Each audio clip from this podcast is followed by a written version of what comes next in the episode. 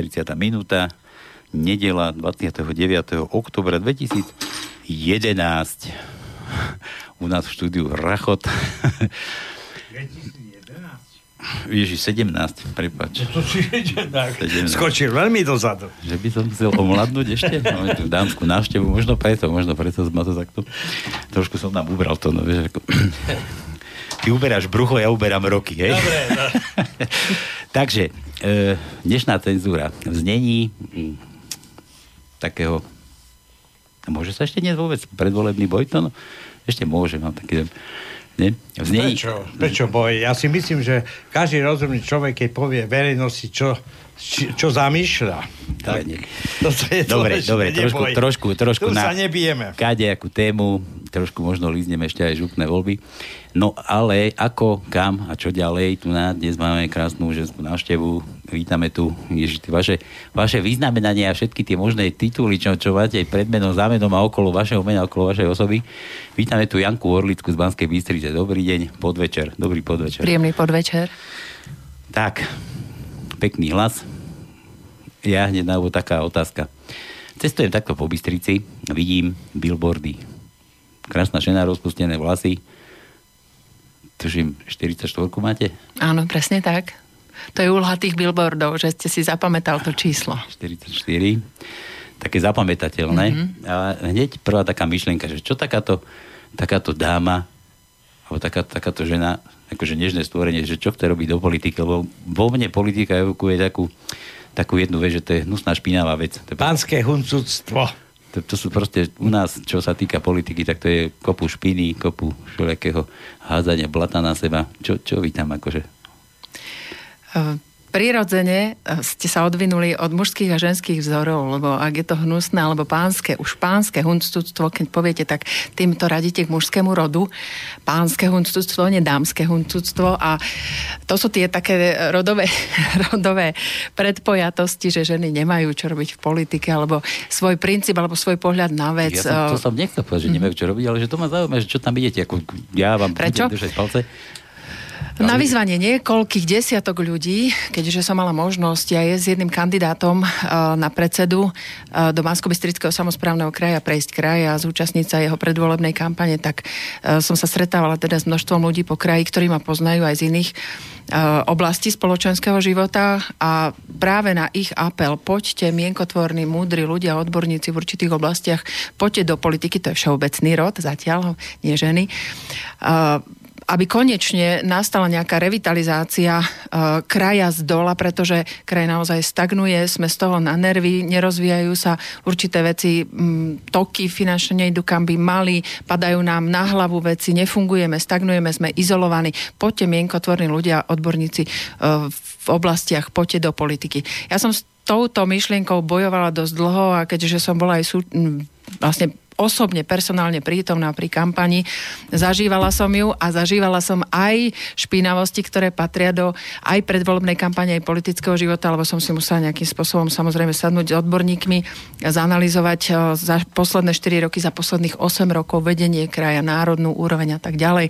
Takže až na apel ľudí eh, som zažila nejaký taký očistný týždeň a za dva dní som poprosila svojich spoluobčanov v okrese Banská Bystrica, aby si pokusili zlúčiť moju tvár s mojou históriou dokopy a venovali mi podpis ako nezávislej poslankyni a tým ma poslali e, k možnosti kandidovať e, ako poslanec do vyššieho územného celku v bansko bystrickom samozprávnom kraji. Koľko podpisov bolo potreba pre takúto? 400 platných podpisov a ja som nazbierala pondelok, útorok pred uzávierkou do polnoci 570. No, pekne to ako podporu máte.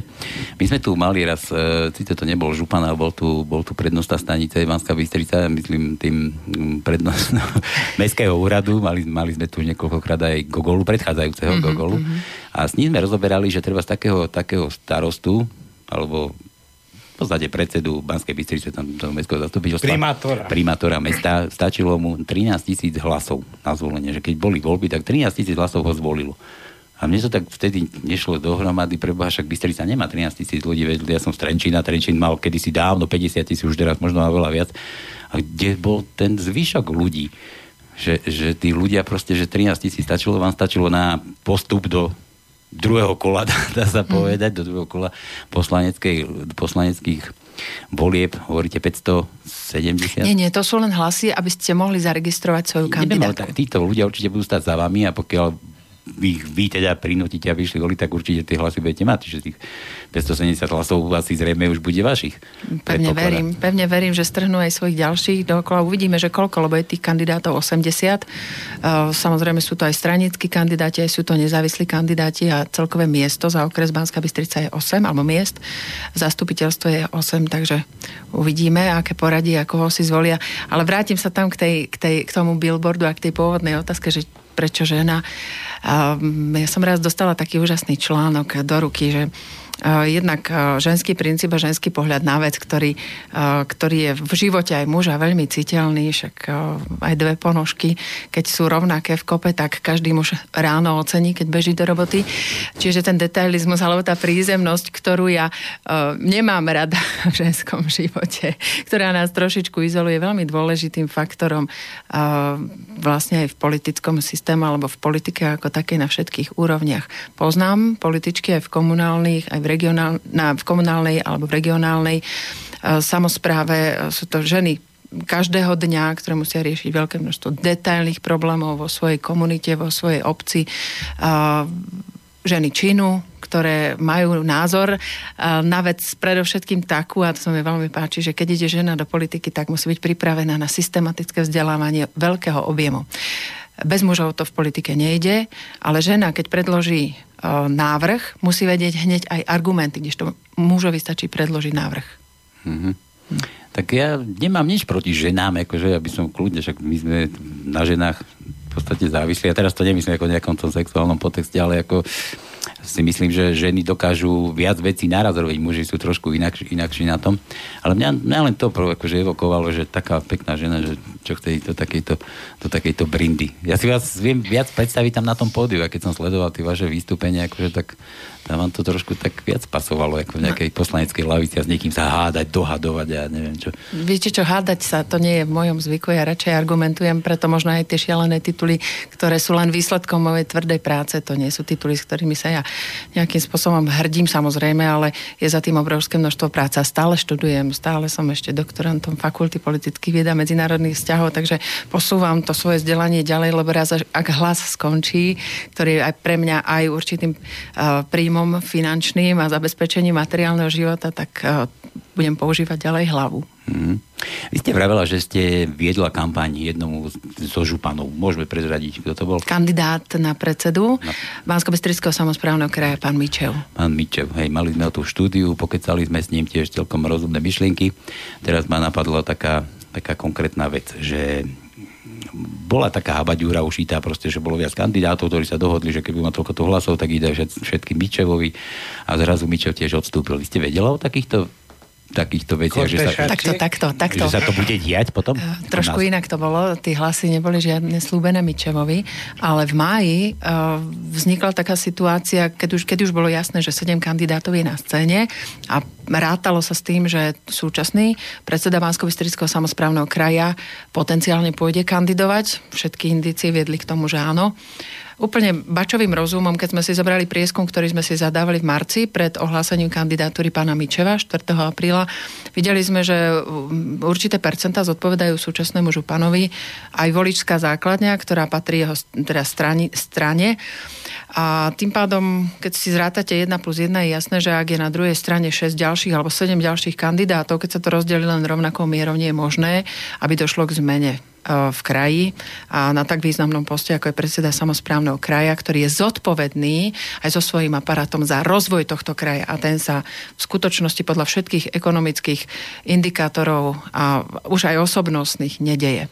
Takže keď sme si sadli, rozrátali sme to opakujem, úplne jednoduchou matematikou, bolo nám jasné, že takto to nepôjde. Keďže nám do toho vlastne vládna koalícia schválila jednokolovú voľbu, čo osobne považujem za, za vážny zásah do demokratických pravidiel a do možnosti demokratického výberu kandidátov. Každý jednoducho zmyšľajúci človek e, musí rozmýšľať nad tým, ako súplovať teda to, to druhé kolo volieb, aby sme pomohli voličovi a stále ho udržali v tej tendencii, že sme nejakým spôsobom nenarušili demokraciu a že je to nejaký obchod a ten, môžem zodpovedne povedať, do tohto momentu sa žiadny nediel, ani som nebola jeho súčasťou, pokiaľ sa pán Mičov nevzdal. No a v máji teda vznikol úplne jednoduchý dokument, ktorý už na scéne raz bol a to bol na území mesta Banská Bystrica pri voľbe spomínaného primátora pána Gogolu, kde bolo jasné, že určitý typ voličov ďalších kandidátov by volil potenciálne aj pána Gogolu a ten, aby bol najsilnejší, aby došlo k zmene, tak uh, títo kandidáti ho musia podporiť aj so svojou voličskou základňou. Vzniklo memorandum o vzájomnej podpore, ktoré deklarovalo uh, na jednej strane A4 len základné princípy, že jednoducho demokratickí kandidáti budú postupovať v súlade e, so slušnosťou, s morálkou, nebudú spolupracovať s aktuálnym vedením kraja, e, nejakým spôsobom sa nebudú navzájom vťahovať do negatívnej kampane. A že na začiatku septembra, keď už bude jasné, koľko kandidátov kandiduje, si sadnú za jeden stôl a dohodnú sa, akým spôsobom určia najsilnejšieho kandidáta, ktorého vo finále podporia tak, aby naozaj došlo k zmene na poste predsedu bansko samozprávneho kraja a aby ten deklarovaný záujem o rozvoj kraja bol aj naplnený. Hmm. Mám jednu otázku. Vy to hodnotíte nejakým spôsobom, lebo poznáte Bystrici, alebo Bystricom samozprávnom kraji nejaký stav riadenia spoločnosti, miniania peniazy, riešenia problémov kraja ako takého. Vy si myslíte, že v iných samozprávnych krajoch to bolo iné a lepšie? E, preto, lebo ja som z Košic a e, poznám aj problémy Prešovského samozprávneho kraja, aj Košického. A verte tomu, že to je jedna, jedna, jedna karta. A ľudia sú rovnako, rovnako by som povedal, sa pýtajú, čo ten, čo tí poslanci, aj ten predseda samozprávy, alebo ten župan, urobil to, to pretože niekto sa tam pchá, ale zase sa pchá kvôli, kvôli nejakým možnosti prerozdelenia zdrojov a zase len tým svojim. Hmm. Uh, no, uh, v mojom živote vládnu detaily, keďže som žena. Takže nerada globalizujem problém. Je pravda, že Košický aj Prešovský samozprávny kraj, tak ako aj bansko má veľké množstvo uh, okresov, a to je naše spojítko, ktoré sú, naozaj patria medzi eh, najmenej rozvinuté okresy, už dnes majú pripravené svoje akčné plány na rozvoj. To znamená, niečo sa deje v tých krajoch také, aj to vedenie kraja zrejme niekde zlyháva, keďže mm, inštrumenty, ktoré, alebo nástroje, ktoré môžu použiť, nepomohli tým okresom, aby sa dostali zo stavu nezamestnanosti a minimálneho rozvoja, že tí ľudia sú na hranici pracujúcej chudoby alebo chudoby, že sú dlhodobo nezamestnateľní alebo že tie okresy sa nevyvíjajú. Nástroje na národnej úrovni sú, sú na regionálnej úrovni, aj keď vlastne uh, nie je dokončená reforma uh, tejto regionálnej samozprávy. Ale uh, ja napríklad monitorujem, ak by som mala detailnejšie povedať, keďže nebudem globalizovať problém, uh, Košický samozprávny kraj zau- využíva takmer všetky možnosti uh, čerpať zdroje zo štrukturálnych fondov. Sú tam pripravené dokonalé stratégie. My keď sme sa pozerali na možnosti rozvoja kraja, tak sme porovnávali.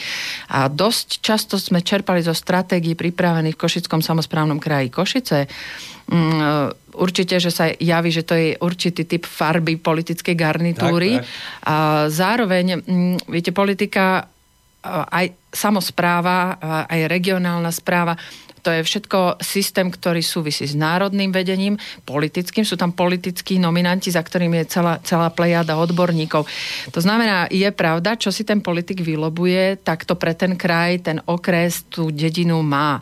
E, všetko sú to vlastne nominanti našimi hlasmi. My ako občania máme právo v rámci demokratického zriadenia si vybrať toho svojho reprezentanta a oni by mali reprezentovať naše záujmy.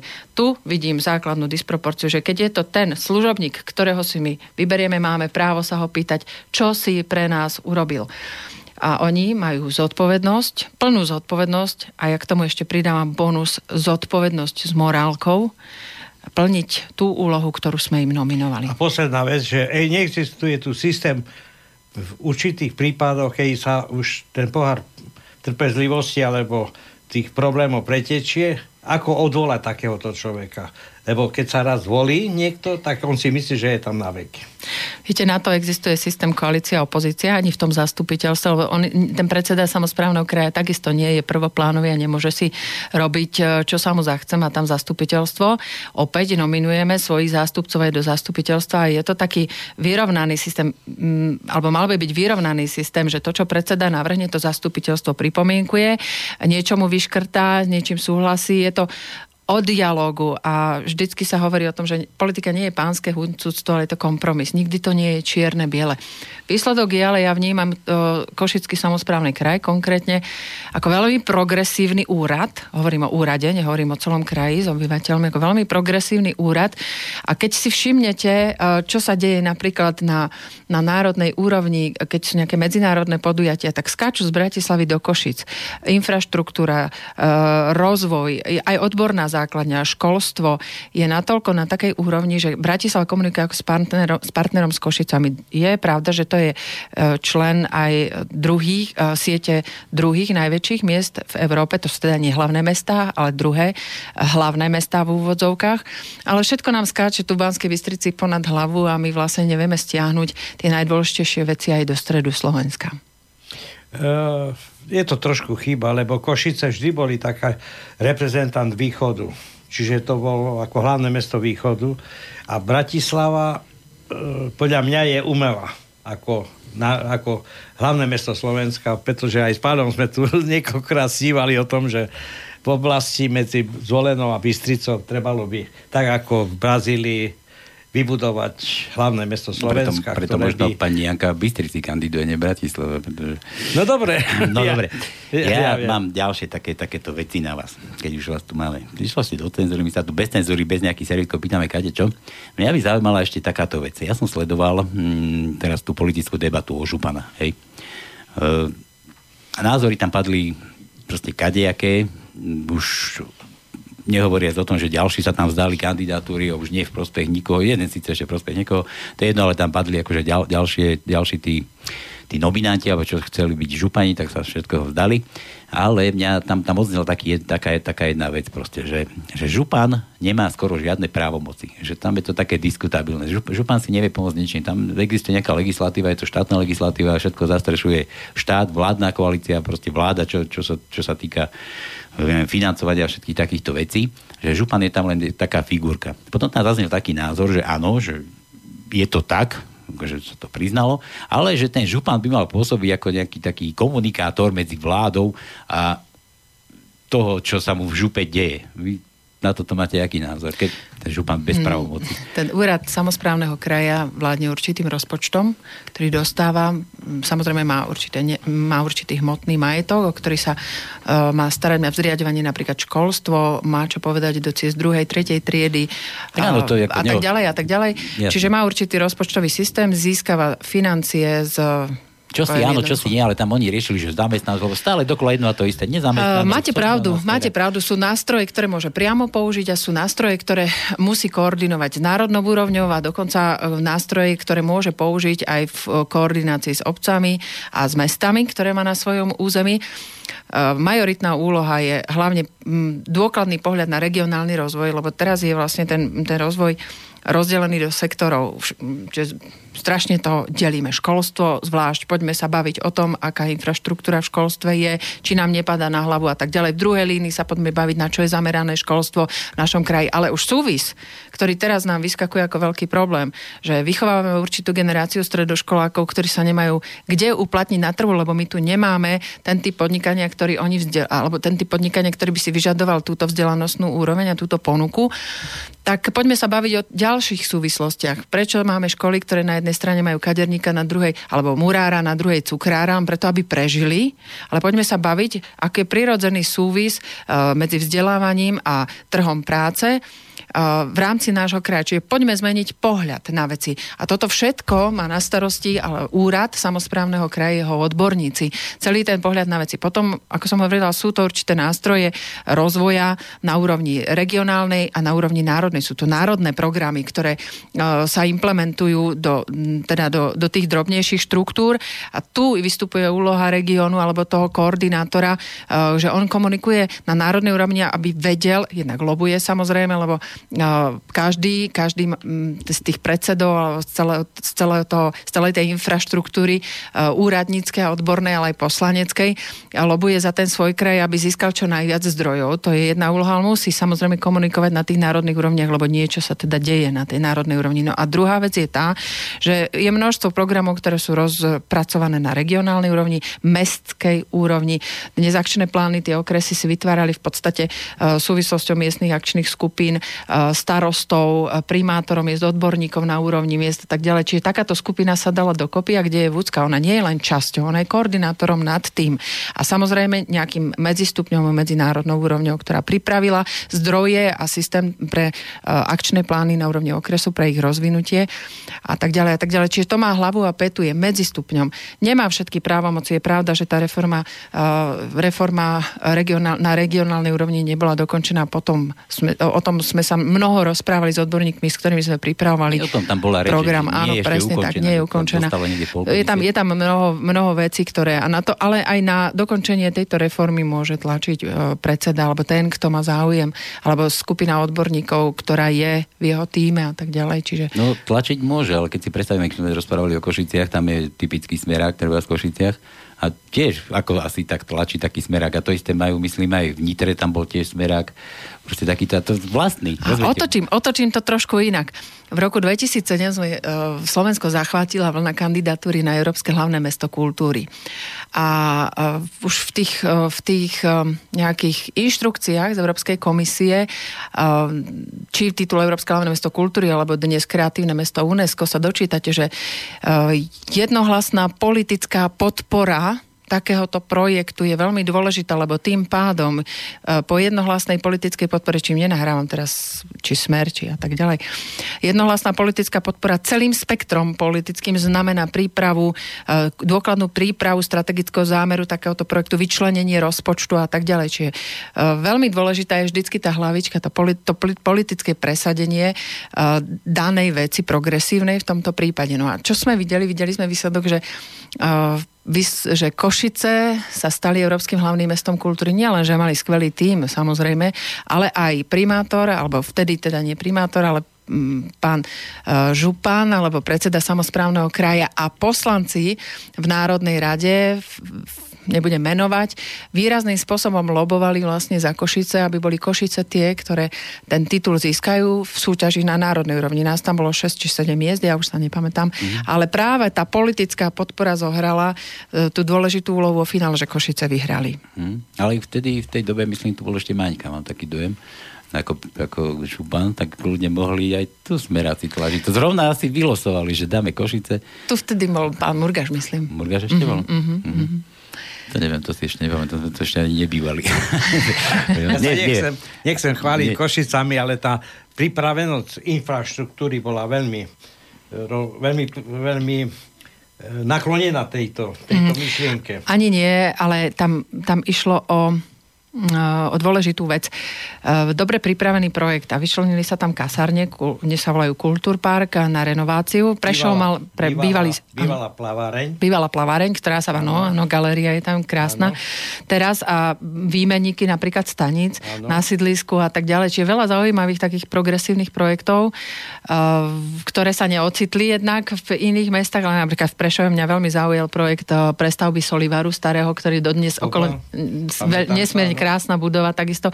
Čiže tie projekty mali svoju pridanú hodnotu. Aj v Banskej Bystrici sme vyčlenili mm, priestory na rekonštrukciu, ktoré nám ale nepochopením spôsobu e, kandidatúry vlastne boli potom odpredané, čiže my sme zostali e, s hypotézou v podstate bez nejakého hmotného podkladu.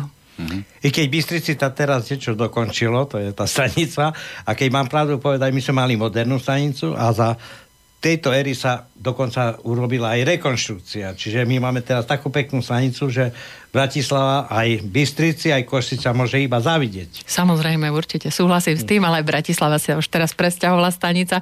Teraz už keď cestujem za prácou do Bratislavy, tak vystupujem vedľa, vedľa. na alternatívnej stanici a verím, že aj Bratislaváci sa dočkajú. No, Hmm. Uvidíme. Ja sa vrátim ešte k tej debate, čo boli predvolebná kampaň o župe, tak sme vy, Damansko bystrický kraj, tak zostaneme tu u nás, u nás v Kotlebovciach.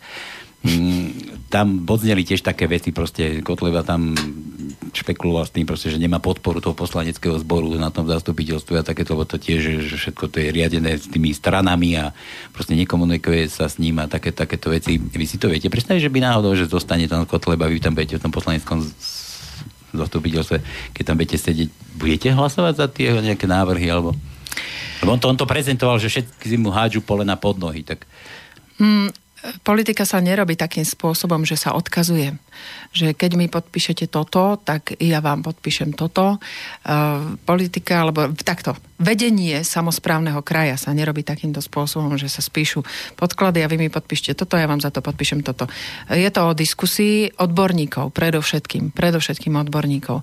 Ak odborník nie som, obklopím sa lepšími ľuďmi, kvalitnejšími odborníkmi, ako som ja. Nechám si to vysvetliť. To je prapodstata. To znamená, všetko sa dá, pokiaľ je to rozumný návrh. Ja som sa stretla práve pri tvorbe nášho programu e, pre pána Mičeva, som sa stretla s celým širokým spektrom odborníkov, od, keď už budem deliť politicky, od ľava až do prava. A aj majoritne aj e, s odborníkmi, ktorí prirodzene v komunitách a v občianskom sektore pracujú nezávislí e, od politických štruktúr.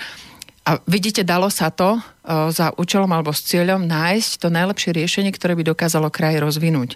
To znamená, pokiaľ sú to múdre argumenty, e, v poriadku. Pokiaľ sú to hlúposti, raz navždy nebudem presadzovať hlúposť silou mocou, ktorú nedokážem realizovať, alebo je do neba volajúca hlúposť, alebo si to najprv rozdiskutujem. E, na to sú tie kluby, ktoré takisto na pán primátor Banskej Bystrici musí diskutovať nie len z, z pretože ho podporilo celé politické spektrum ľudí, napríklad vo voľbách musí mať uh, svoju diskusiu v klube, kde rozdiskutuje daný problém, aby ho podporili, musí argumentovať, či ten problém alebo to riešenie je kvalitné alebo nie. Čiže takýmto spôsobom sa to robí a musím povedať, že všetky tie informácie, ja som nebola v zastupiteľstve, ale čo som dostávala spätne je, že to bol naozaj boj.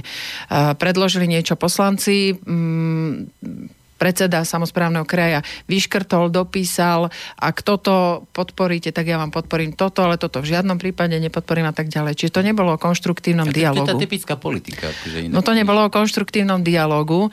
Mohol byť úspešný, keby naozaj, mm, a to budem opakovať od začiatku, uh, tie prvotné idei, s ktorými on dovolie vyšiel, hoci nemal nejaký naozaj odborný program, to keď som si čítala so spätnou platnosťou, sociálne podniky ma tam zaujali, ale ten zvyšok bol naozaj len taký do neba volajúci, e, veľmi ľahký a, a populistický tak e, keby bol vyzliekol kabát toho, čo nosil dovtedy, e, ktorý mu robí dodnes marketing, alebo dajme tomu nazvem to ideologický kabát a bol by si sadol do kresla, obklopil sa odborníkmi a povedal, pomôžte mi teraz, pretože ja chcem ten kraj naozaj viesť k rozvoju. Poďme ukázať, ako sa to dá robiť z dola hore poďme ukázať, že tu máme hlavy, však stále nás odsudzujú teraz špeciálne, že sme naozaj izolovaný región, ktorý sa ne, nedokáže nejakým spôsobom vymaniť ani z ideologických floskúl, nie sme schopní, sedíme na zadku, e, sociologické prieskumy hovoria, že nie sme schopní tu v tomto kraji 20 kilometrov vycestovať za prácou, proste sme región, e, ktorý, a mm, špeciálne som to cítila niekoľkokrát v Bratislave, kde pracujem, že sme, nie, že sme neschopní v úvodzovkách. A je tu obrovské množstvo ľudí, s ktorými ja sa stretávam ako s komunitou v Bratislave, kde cestujeme každý týždeň za prácou, pretože tu nie sú príležitosti. Tu sa nedá komunikovať na jednej strane s partokraciou, na druhej strane s neschopnosťou a s neodbornosťou a utekajú tí ľudia odtiaľto a je to veľká škoda. Toto je nádherný kraj, ktorý má taký neuveriteľný potenciál aj ľudský, len jednoducho nikdy nie je vytvorené prostredie na to, aby sa rozvíjal s pomocou vlastných ľudí, tých zdravo rozmýšľajúcich so zdravým morálnym uh, kreditom. Mm-hmm. My sme mali, myslím, minulom cenzoru sme mali takú reláciu, mali sme, existuje jeden dôchodca, ktorý istý čas dal nejakú výzvu Slovákom, že poďme zmeniť túto, alebo vezme krajinu do vlastných rúk. Potom to bolo také trošku tvrdšie, ale potom prišiel s takým nejakým návrhom alebo s novou takou výzvou, že, že poďme sa pripraviť na budúcnosť, že tiež to musí všetko fungovať, že to musí byť v nás z dola, že my, my nemáme frflať na to, že čo nie, čo nefunguje, ale proste, že máme, máme brať mm, za hlavné a podstatné to, že čo my chceme treba vytvoriť, že čo je pre nás dobre, čo chceme a že takto sa proste nachystať na to, že čo možno príde za určitý čas, že tam nebudeme mať stále len jednu a tú istú vládu a tí nám budú diktovať proste, ale že sa vytvorí úplne na, na takom princípe ľudskej potreby mm-hmm. proste celé, celé fungovanie a možno aj toho regionu, ale celého Slovenska, celej krajiny. Tak... Uh, ono to celkom nie je možné, lebo uh, vládu do, do uh, rúk ľuďom nie. alebo občanom, to, to by bola anarchia. Nie, nie, ja nie, tam, tam, tam proste, že každý ano. má nejaký ten nápad a z toho sa ako niečo vycusne a že ono by sa možno mohlo začínať tak, že bola ako rada starších, ktorí proste... Mm-hmm. A... No napríklad takým skvelým nástrojom, my sme to skúsili aj s pánom Mičevom, uh, participácia občanov. Uh, to v Latinskej Amerike zabralo, že keď občania už mali plné zuby partokracie a toho, že sa v podstate v dôsledku korupcie nehýbal systém dopredu, základných vecí a základných projektov, ktoré reali- chceli realizovať pre vlastnú potrebu, že vzýšla z ich potreby, tak e, nástroj, ktorý implementovali participatívny rozpočet. Šialené, šialený názov, ale keď to jednoducho e, preložím do ľudskej reči, tak občania sa zúčastňujú na rozpočtovom systéme alebo určitom type rozpočtovania v kraji, v regióne, v meste. Ja, vás upozorňujem, aby ste nebola nakoniec. My to tu rozoberali niekoľkokrát, ako má, myslím, ohľadne Bystrice, tak tiež to tam fungovalo. Dopadne. No, totiž to my sme zistili, že napríklad taký nástroj má predseda samozprávneho kraja a to sú dotácie predsedu. Tentokrát nebudem siahať na dotácie v jednotlivých jednotlivých komisiách, o ktorých rozhodujú poslanci, aj k tomu mám ja uh, svoj komentár. Ale je tam 100 tisíc ročne, teraz myslím uh, zobrali uh, v zastupiteľstve, pár zastupiteľstiev naspäť tieto kompetencie predsedovi. 100 tisíc ročne, o ktorých rozhoduje predseda sám bez toho, aby nejakým spôsobom mu niekto, nejaké odborníci doporučovali a tak ďalej. Ak teda uh, chce rozhodnúť o 100 tisíc, čo je pre mňa veľký peniaz osobne do kraja, tak potom uh, nech zvolí systém participatívneho rozpočtu, nech si občania rozhodnú o týchto 100 tisíc sami.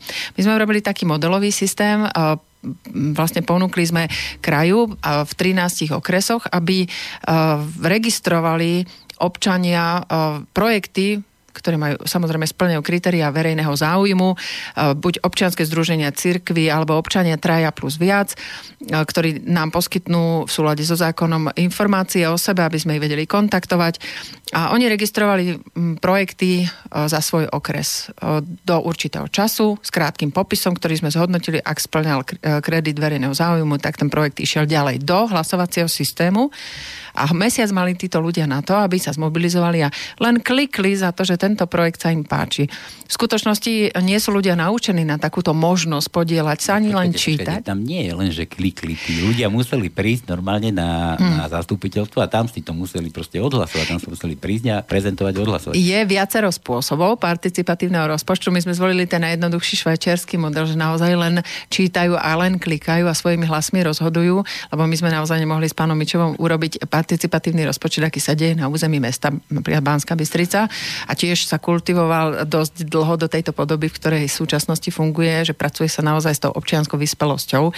A aj tí ľudia musia pochopiť, o čo v skutočnosti ide a nie, že sa navozí o autobus ľudí, ktorí zahlasujú za jednu. To som vám to mm-hmm. povedať, že takto dopadlo na tom, ja na tom našom. Tá ja peniaze viem. sa prežrali, prejedli, proste musím vulgárne povedať, nič sa nevyriešilo, niečo také konštruktívne. Ale to je len odrazom toho nášho zmýšľania, ako keby e, ten politický systém v malom, v úvodzovkách, že, uh, že si nejakým spôsobom, ale tam si museli dať aspoň tú námahu uh, vlastne osloviť tých ľudí, ktorí by tam prišli. Hej.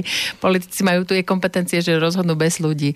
Takže menšie zlo vo väčšom ako... keď má kremničku niekto pod palcom a tam ako... Áno, máte pravdu, môže, rozumiem, rozumiem. Naložil si ľudí, tu nám to odhlasujte, lebo keď ja tu nebudem, ani vy nebudete mať zo mňa nič. Viete, uh, žiadny systém nie je dokonalý. Churchill povedal, že demokracia to je to menšie zlo z tých najväčších ziel. Hej, takže je, záleží len na tom občanovi, záleží len na nás, akým spôsobom to uchopíme a akú výšku svojho osobného rastu alebo uh, svojho osobného charakteru a morálky do toho vieme zapojiť, aby to splnilo ten účel. Takže uh, je to to lepšie z toho horšieho, by som povedala. Ale predsa len máte možnosť sa zúčastniť. Nenadiktuje vám niekto, že 2488 eur dám tam a tam, ale zvýťazí projekt, za ktorý hlasovali ľudia.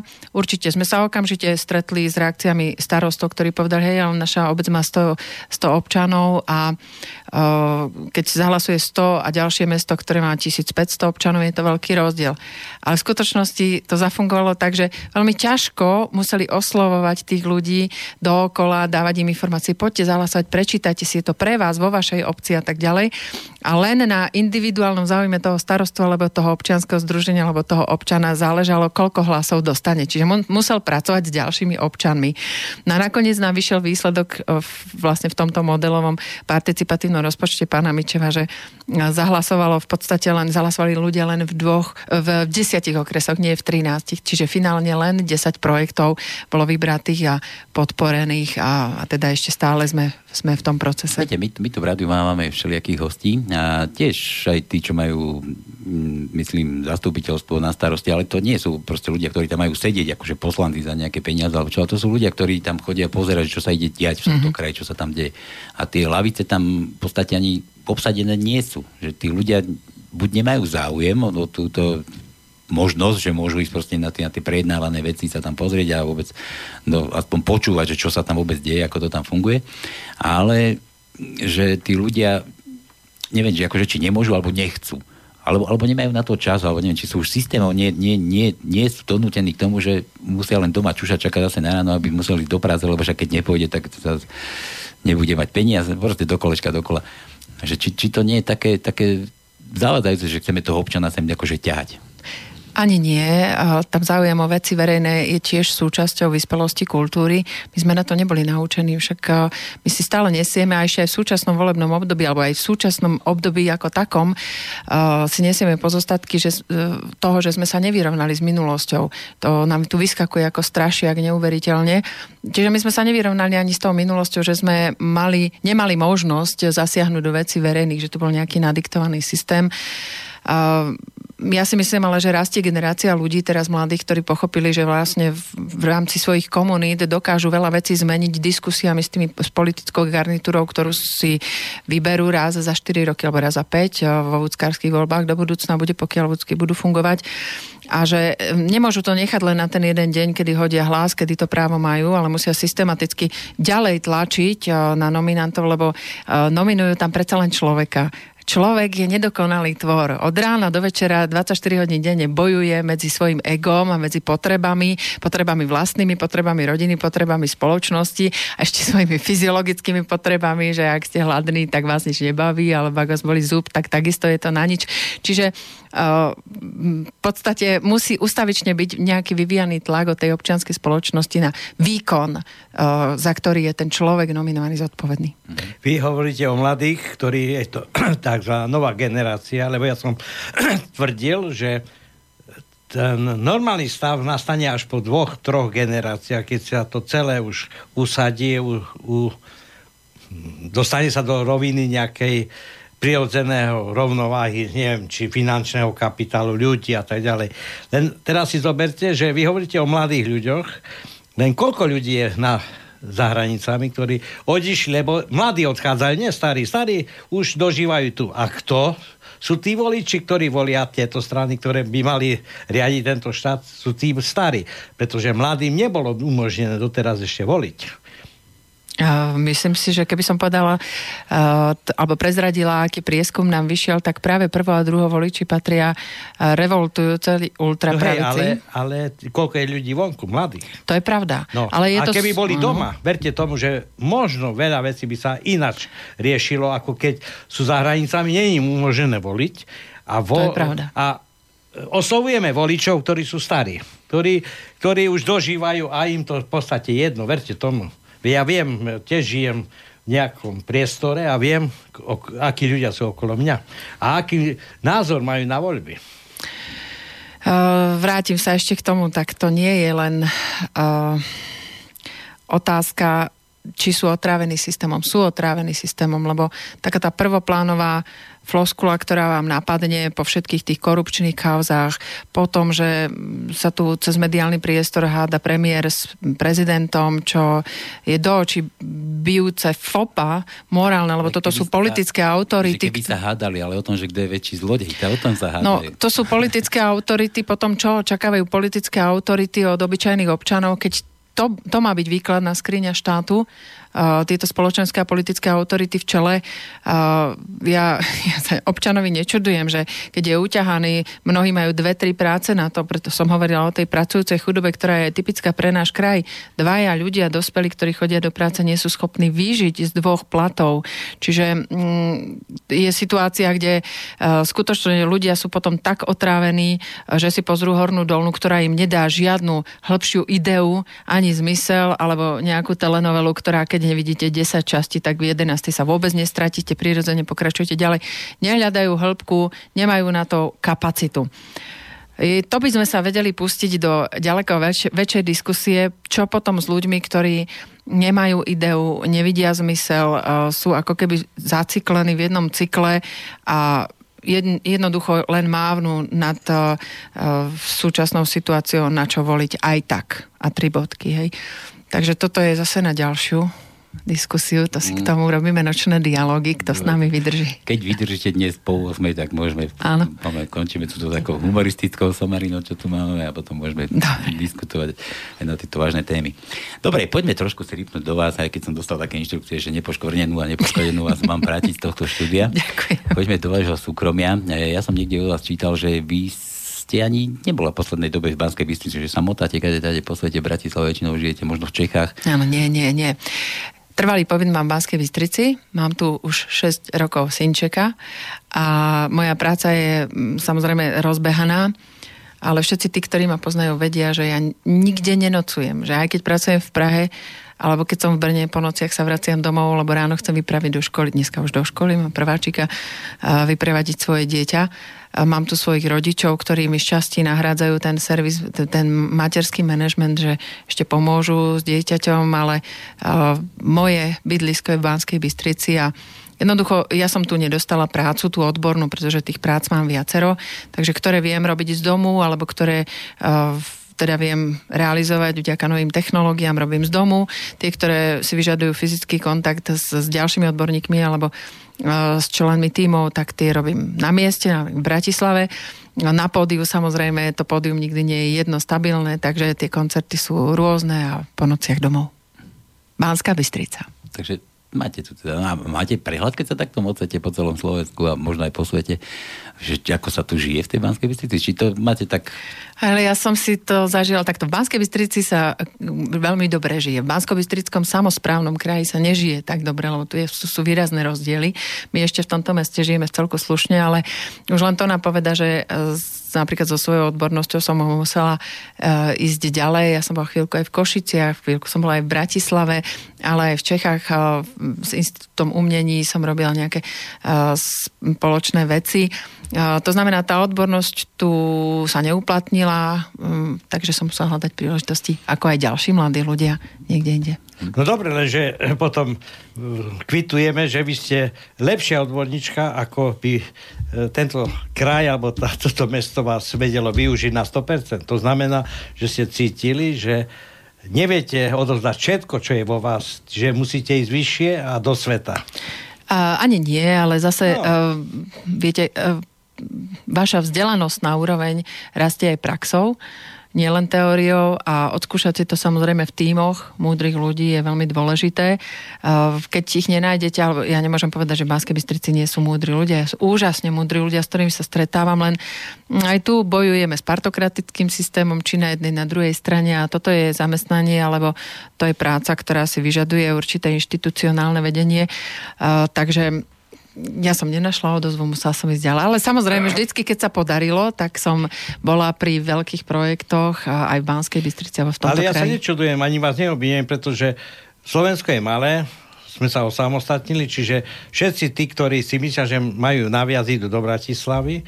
Ja sa pamätám na času, keď bolo Československo a keď sme potrebovali niečo riešiť väčšie, alebo nechcem povedať nad kraj, tak sme išli až do Prahy.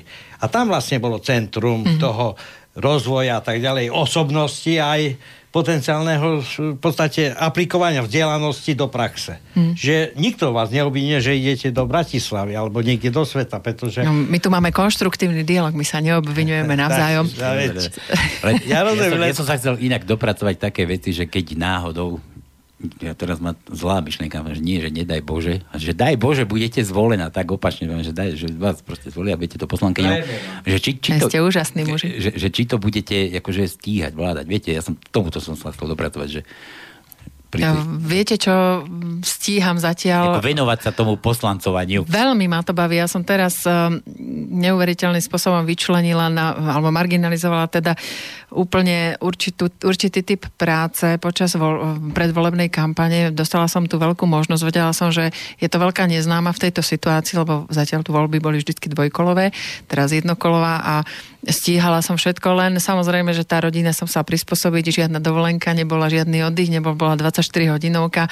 Moje dieťatko nádherné vždycky uh, na mňa kričalo, že čaká ťa von uh, auto s tým fašistickým krížom, lebo pán Mičev samozrejme mal mal billboardovú kampaň a tú vizuálnu kampaň vedenú v duchu toho, čo sa od neho očakávalo ako generálneho riaditeľa Múzea Slovenského národného povstania, aby upozornil na animozity, ktoré sa tu dejú výrazne s nástupom aj súčasného predsedu a jeho strany. A neopomenuteľné, takže moje dieťatko pekne dostalo taký rýchlo kurz toho, čo bol fašizmus, a aké signatúry alebo aké symboly ho sprevádzali, čo spôsobil a potom už kričal, že to, to ťa čaká zase to antifašistické auto, maminka a moje dieťa nekričalo, že mamina tatino volala, mamina volá ťa Stáno Mičov a takto sme vlastne fungovali viac ako pol roka, každý telefonát, druhý a, a tak ďalej. Čiže dá sa stíhať, len sa to treba, uh, to treba správne usporiadať. Ja som vlastne živnostník a tým pádom ja som nútená posledných 20 rokov si usporiadavať čas aktuálne každé ráno. Je to nový uh, organizačný cyklus s rôznymi teda pracovnými skupinami a rôznym organigramom a s rôznym harmonogramom, takže ja nepoznám od 8 ráno do 16 hodiny, ale je to vždycky veľmi flexibilne prispôsobované a tým pádom mi to nerobí problém 2 aj 3. Ale stále je to v téme. Mm. Ja som odborník v oblasti kultúry, vyštudovala som túto oblasť a nie len teda túto oblasť, moja prvá oblasť bola krajina ekológia a ekologická kultúra a kultúrna ekológia, to sú také dva zvláštne bloky a a stále sa pohybujem teda v tej širšej zóne kultúry. Takže v oblasti kultúry vás neošália tam potom, keď... Nie, určite nie. Nejaký problém ako poslanky. Ja ešte budete... podarilo sa, na to som veľmi hrdá, ale to nebolo jednoduché, podarilo sa mi dvakrát byť na stážach už odborných pracovníkov z celého sveta. Je, existuje taký program vzdelávania a stáží Ministerstva kultúry a komunikácie Francúzskej republiky a tým, že po francúzsky hovorím a prešla som konkurzom jazykovým a potom som prešla v Paríži po dvakrát za Slovensko teda tým výberom kandidátov a odborných pracovníkov v oblasti kultúry. A jedenkrát som sa zúčastnila, môj synček mal rok aj tri štvrte stáže na univerzite Dauphine v Paríži bolo to financovanie ekonomika kultúry, bolo tam 48 kandidátov, pardon, 88 kandidátov zo 45 krajín sveta a po druhýkrát to bolo teda to bola moja ešte ambícia, že ešte by som chcela raz do toho programu ísť. Bol vynikajúci a bol to veľký zážitok, viac ako mesiac pre mňa. V Paríži bývala som na Montmartre a vlastne som bola v kontakte s celým svetom, s ľuďmi v oblasti kultúry z celého sveta. Tak o dva roky na to som znova si dávala žiadosť. Znova som prešla konkurzom aj finálnym výberovým konaním Ministerstva kultúry a komunikácia Ministerstva zahraničných vecí Francúzskej republiky a bolo to práve dva týždne po útokoch v Bataklane, v Paríži. A, takže tam sa nás nezišlo tak veľa, pretože niektorí kandidáti, ktorí zvíťazili, neprišli z obavy pred teroristickými útokmi v Paríži ale napriek tomu tam bolo opäť 48 krajín sveta a bolo tam niečo cez 80 kandidátov. Hmm. Ja osobne neznášam pojem volkohorik, ale vidím, že vy nie ste, vás musím pochváliť, pretože zavidím ľuďom, keď to, čo majú ako prácu, ako ešte, profesiu, ešte, je aj čo? ako koniček. A vtedy ten človek je, by som povedal, nepozerá na čas, nepozerá na, nie že na rodinu, myslí na rodinu, ale vie intenzívnejšie využiť ten čas ako človek, ktorý je nutený pracovať a mhm. potom pracuje kvôli peniazom, neskutočne dlho odpadávajú ľudia, sú nešťastní a tí sú workoholici, ale nie je to váš prípad. Viete, čo to pramení? Eh, ja som umelkyňa, teda mimo iné. A to pódium vás naučí byť autentický. Vy nepresvedčíte vlastné publikum, pokiaľ skutočne nie ste sám o tom presvedčení a to vaše interpretačné umenie neposunie tú informáciu a to vaše presvedčenie do publika. Publikum vám to ne, nevráti, jednoducho ho nepresvedčíte. Nezožerie. Hej. Nezožerie presne tak, je to len povrchný marketing potom, alebo práca uh, s povrchným marketingom odspieva si a možno ste trošku potešení, ale to je všetko. Nedáva vám to tú druhú uh, informáciu o tom, že to umenie je nádherné, niečo mi prinieslo, niečo mi chcela odovzdať a nesiem si to ešte so sebou domov. Takže táto presvedčivosť, pokiaľ sa ocitá v mojej práci, tak potom aj kolegovia, aj výsledky práce sú. A ešte prezrate, a kde beriete tú živu? Pretože mali ste, mala ste niekedy vôbec niekedy také niečo, že už mám toho pokrga. Uh, lebo, ale lebo sa... to, z vás to úplne žiari, akože to žíva úplne. Že...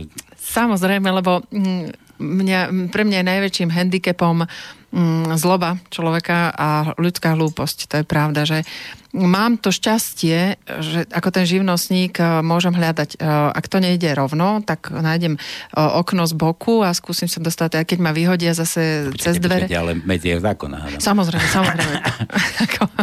myslím si, že to, to ani nemusíme rozoberať, že v mojom živote platia určité regule. Uh, ale je pravda, že nemusím sa prispôsobovať nejakej organi- organizačnej štruktúre, kde mi skáče po hlave uh, nejaký človek, samozrejme, ktorý nemá kvality profesionálne a ja som nútená zohnu- zohnúť chrbát. Toto je úžasná vec. Ani od bonus niekedy. Toto je ten problém. A máte pravdu. A to, a to je... A... Bohužiaľ, tí to ja považujem za ľudskú... nominanti sú mm. väčšinou neodborníci. Nechcem urážať, ale v živote by mal platiť určitý typ sebareflexie. Ja viem, že nikdy nebudem Mariah Carey, ktorá mala 4 oktávy pomalý rozsah, ale viem, že uh, som určitý rozsah, určitý žáner a v tomto to robím dobre. Takže sa nebudem tlačiť niekam, na čo nemám.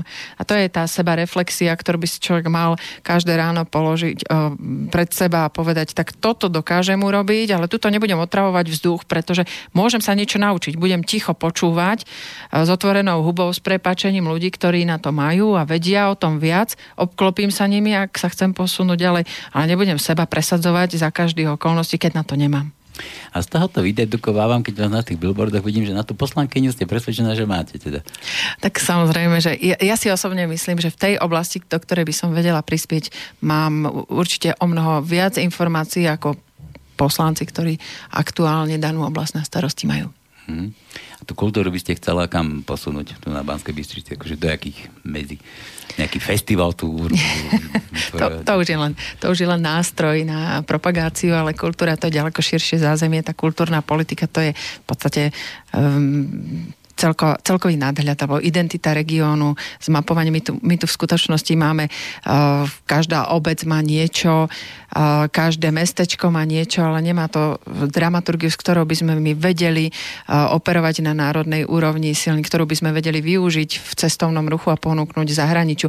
Koncentrovaná záležitosť. To sú proste len čiastkové uh, veci. Inštitúcie nám tu padajú na hubu v úvodzovkách, uh, hasia, hasia podstate záležitosti, do ktorých sa neinvestovalo miesto toho, aby robili odbornú činnosť, aby nakupovali akvizície, tak im kvapka na hlavu a tak ďalej. Čiže to je aj to inštitucionálne zázemie, rozpočtové zázemie, akým spôsobom nájsť iné nástroje alebo skumulovať nástroje, ktoré fungujú na národnej úrovni na podporu kultúry, na regionálnej úrovni na podporu kultúry meskej, obecnej, a akým spôsobom vytvoriť financie alebo balík financií na to, aby teda e, to kultúrne zázemie išlo hore. Čiže hovorím komplikovaným jazykom veľmi jednoducho, ako pomôcť rozvoju kultúry tak, aby bola dostupná pre občanov, aby eh, pochopili jej zmysel a jej obsah eh, v bežnom živote. A myslím si, že v súčasnom stave eh, je to veľmi žiaduce.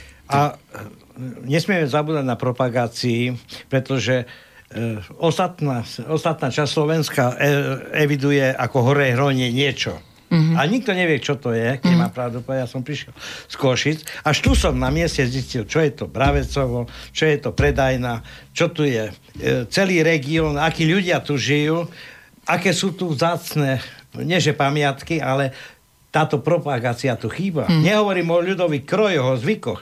Hovorím o tom, čo tu naši predkovia vybudovali. Mm. Aké dediny sú tu a to nikto nevie. Každý povie hore hronie. Ale čo to je to hore hronie? To je presne to zmapovanie. Ja som... Černohorská železnica, prepáčte, Černý balok a vôbec všetko, čo tu je, to som zistil až tu na mieste. Bo, je taký systém o, dosť komplikovane s sme sa k nemu dostali, lebo je to, je to, sú to zdroje zo štrukturálnych a investičných fondov, vlastne to prioritná os číslo 3, integrovaný regionálny operačný program, ktorý nenašiel odozvu na vyššom územnom celku Banskej Bystrici. Sú vyč, vyčlenené financie na podporu rozvoja kultúrneho a kreatívneho potenciálu. To sú ľudia, ktorí v oblasti ako scenické umenie, remesla, literatúra, film, nové média vlastne vykonávajú činnosť, ktorou sa živia na trhu práce a vytvárajú nejaký obrad pre región. A tento systém alebo tento program, ktorý prišiel na Slovensko, prinútil jednotlivé kraje zmapovať to, čo v skutočnosti tu majú. A či to má nadväznosť, či ten talent, ktorý sa vyskytne v kraji, sa má kde vzdelať, či sú, to, sú tu inštrumenty, ktoré môž, pomôžu rozvinúť jeho talent a či tu potom môže existovať a živiť sa tým vôbec. A tie financie sú určené na podporu tohto systému, tohto rozvoja kreatívneho potenciálu. Nenašiel odozvu na Vúcke, na, v meste, teda tento projekt uh, úžasný, alebo nákup budovy, ktorá by bola zrekonštruovaná, vybavená novými technológiami na pomoc tohto sektora teda nebolo súhlasený. Teraz hasí ministerstvo kultúry, aby taký ten projekt, tento projekt u nás realizovaný v skutočnosti bol, zase sa vracia na mesto a tak ďalej. A práve taká, táto regionálna integrovaná územná stratégia, ktorá sa spracovávala, mala zmapovať, čo my tu vlastne máme, čím sa vieme um, nejakým spôsobom navonok prezentovať tento kraj a čo tu aj prirodzene z histórie vznikalo. A vyšlo nám napríklad, alebo tie informácie veľmi povrchné síce, ale hovoria o tom, že my tu máme 85% výrobcov v tra- tradičných, tradičných umeniach alebo tradičnej ľudovej výrobe, ktorí sú nezávislí, ktorí tu fungujú z dediny do dediny. V 2007, keď sme dávali anonymný dotazník francúzským turistom. Povedali, že my tu máme úžasný potenciál eh, naozaj rôznorodej tradičnej gastrokultúry, eh, módnej, teda textilnej kultúry, alebo teda krojov, krojov a vôbec životného spôsobu sa odlišuje 5 kilometrov v dedinkách od seba. Že to je unikát, ktorý ani vo Francúzsku nemajú.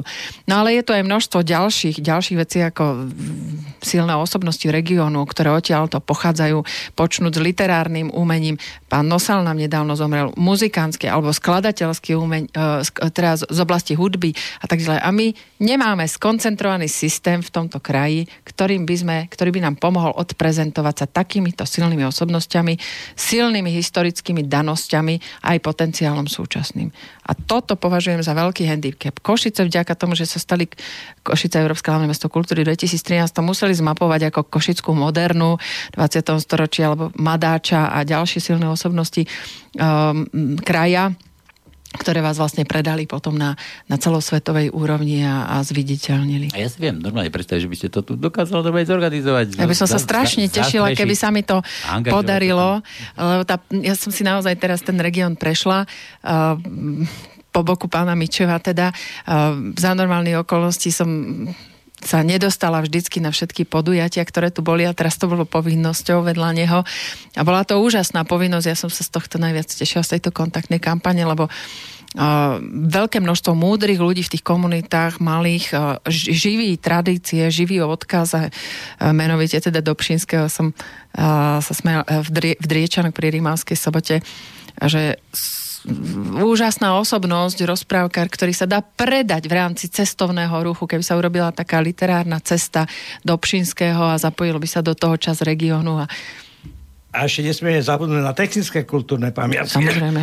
Jasenecká dolina až po, až po predajnu, tam je 7 alebo 8 historických by som povedal, takých výrobní, mlyny, hmm. e, gátre a tak ďalej a tak Myslím ďalej. Si to, no, že, ten potok. Že, že Janka to má určite dobre zmapované. Hey. A toto vravím, že by, ja si vážne živo predstav, že by ste vedela ľudia aj nabudiť, strhnúť tomuto proste k takýmto projektom. Možno, že tá kultúra by povznesla celý tento kraj.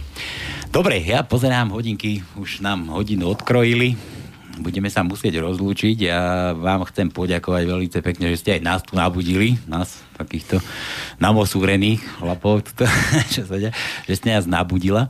A, že ste vôbec prišla do štúdia, že sme sa o takto spolu porozprávali, že ste si nechali trošku porýpať za sebe a zaželať vám, teda nech sa vám darí, nech nech nám teda ženy trošku vládnu. A nech vás volia. Ja, ja viem, nesmierne šťastná, keď uh, dáte hlas aj žene, v, svetové prvenstvo v počte žien v parlamente drží Rwanda, 42 či 3% žien v parlamente. Hneď uh, na treťom mieste, uh, pardon, na druhom je Bolívia a na treťom Kuba. Ak teda takéto štáty pustili ženy uh, do parlamentu v takomto objeme, bude to mať určite svoj zmysel. Mm. Ďakujem ešte raz veľmi pekne. Ďakujem aj ja. Majte sa krásne. No a vám ešte večer. príjemný podvečer poslucháči. Táto relácia vznikla za podpory dobrovoľných príspevkov našich poslucháčov. I ty sa k ním môžeš pridať. Viac informácií nájdeš na www.slobodnyvysielac.sk Ďakujeme.